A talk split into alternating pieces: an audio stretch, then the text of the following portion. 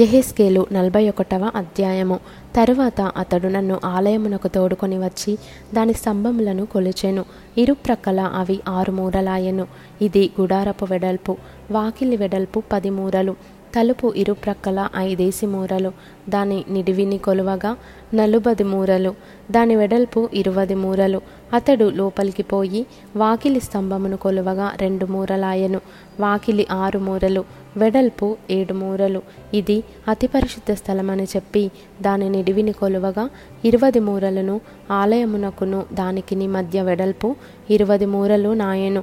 తరువాత అతడు మందిరపు గోడను కొలువగా 6 మూరలాయెను.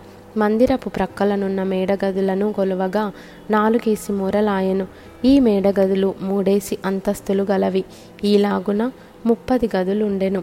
ఇవి మేడగదుల చోటున మందిరమునకు చుట్టూ కట్టబడిన గోడతో కలిసి ఉండెను.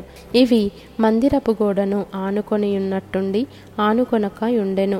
ఆ గోడ మేడగదులకు ఎక్కిన కొలది అవి మరి వెడల్పుగా పెరిగెను. పైకెక్కిన కొలది మందిరము చుట్టూనున్న ఈ మేడగదుల అంతస్తులు మరి వెడల్పగు చుండెను గనుక మందిరపు పైభాగము మరి వెడల్పుగా ఉండెను. పైకెక్కిన కొలది అంతస్తులు మరి వెడల్పుగా ఉండెను.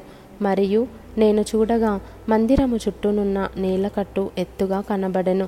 ఏలయనగా ఆ మేడగదులకు 6 పెద్ద మూరలు గల పునాది ఉండెను. మేడగదులకు బయటనున్న గోడ 5 మూరల వెడల్పు. మరియు మందిరపు మేడగదుల ప్రక్కలనున్న స్థలము ఖాళీగా విడవబడి ఉండెను. గదుల మధ్య మందిరము చుట్టూ 4 దిశల 20 మూరల వెడల్పున చోటు విడవబడి ఉండెను. మేడగదుల వాకిండ్లు ఖాళీగానున్న స్థలము తట్టు ఉండెను. ఒక వాకిలి ఉత్తరపు తట్టునను ఇంకొక వాకిలి దక్షిణపు తట్టునను ఉండెను. ఖాళీగానున్న స్థలము చుట్టూ 5 మూరల వెడల్పుండెను. ప్రత్యేకింపబడిన చోటుకెదురుగానున్న కట్టడము పడమటి తట్టు 70 మూరల వెడల్పు. దాని గోడ 5 మూరల వెడల్పు. గోడ నిడివి 90 మూరలు. మందిరము యొక్క నిడివిని అతడు కొలువగా 100 మూరలాయెను. ప్రత్యేకింపబడిన స్థలమును దానికెదురుగానున్న కట్టడమును దాని గోడలను కొలువగా 100 మూరలాయెను. మరియు తూర్పు తట్టు మందిరపు నిడివిని ప్రత్యేకింపబడిన స్థలమును కొలువగా 100 మూరలాయెను. ఈలాగున మందిరపు వెనుకటి భాగమున ప్రత్యేకింపబడిన స్థలమునకెదురుగానున్న కట్టడమును దాని ఇరు ప్రక్కలనున్న వసారాలను కొలువగా 100 మూరలాయెను. మరియు గర్భాలయమును, ఆవరణపు మంటపములను, గడపలను, కమ్ములు గల కిటికీలను, ఎదుటి 3 అంతస్తుల చుట్టూనున్న వసారాలను ఆయన కొలిచెను. కిటికీలు మరుగు చేయబడెను. గడపలకెదురుగా నేల నుండి కిటికీల వరకు బల్ల కూర్పుండెను.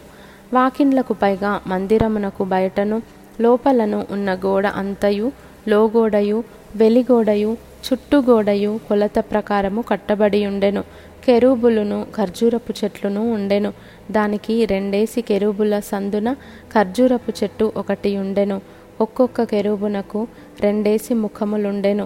ఎట్లనగా ఈ తట్టు ఖర్జూరపు చెట్టు వైపున మనుష్య ముఖమును, ఆ తట్టు ఖర్జూరపు చెట్టు వైపున సింహముఖమును కనబడెను. ఈ ప్రకారము మందిరమంతటి చుట్టూ నుండెను. నేల మొదలుకొని వాకిలి పై వరకు మందిరపు గోడకు కెరూబులును ఖర్జూరపు చెట్లును ఉండెను. మందిరపు ద్వారబంధములు చచ్చౌకములు. పరిశుద్ధ స్థలపు ద్వారబంధములను అట్టివే. బలిపీఠము కర్రతో చేయబడెను. దాని ఎత్తు 3 మూరలు, నిడివి 2 మూరలు. దాని పీఠమును, మూలలను, ప్రక్కలను మ్రానితో చేయబడినవి. ఇది యెహోవా సముఖమందుండు బల్ల అని అతడు నాతో చెప్పెను. మందిరమునకును పరిశుద్ధ స్థలమునకును 2 వాకిండ్లుండెను. ఒక్కొక్క వాకిలి 2 మడత రెక్కలు గలది. మరియు గోడల మీద ఉన్నట్లుగా మందిరపు వాకిండ్ల మీదను కెరూబులను ఖర్జూరపు చెట్లును చెక్కబడి ఉండెను. బయటి మంటపమునకు విచిత్రముగా చేసిన ఉబుకువాటు పని కనబడెను. మరియు మంటపమునకును ఇరు ప్రక్కల గోడలకును మందిరపు మేడగదులకును ఒరపాకులకును ఇరు ప్రక్కల కమ్ములు వేసిన కిటికీలును ఖర్జూరపు చెట్లను పోలిన అలంకారమును ఉండెను.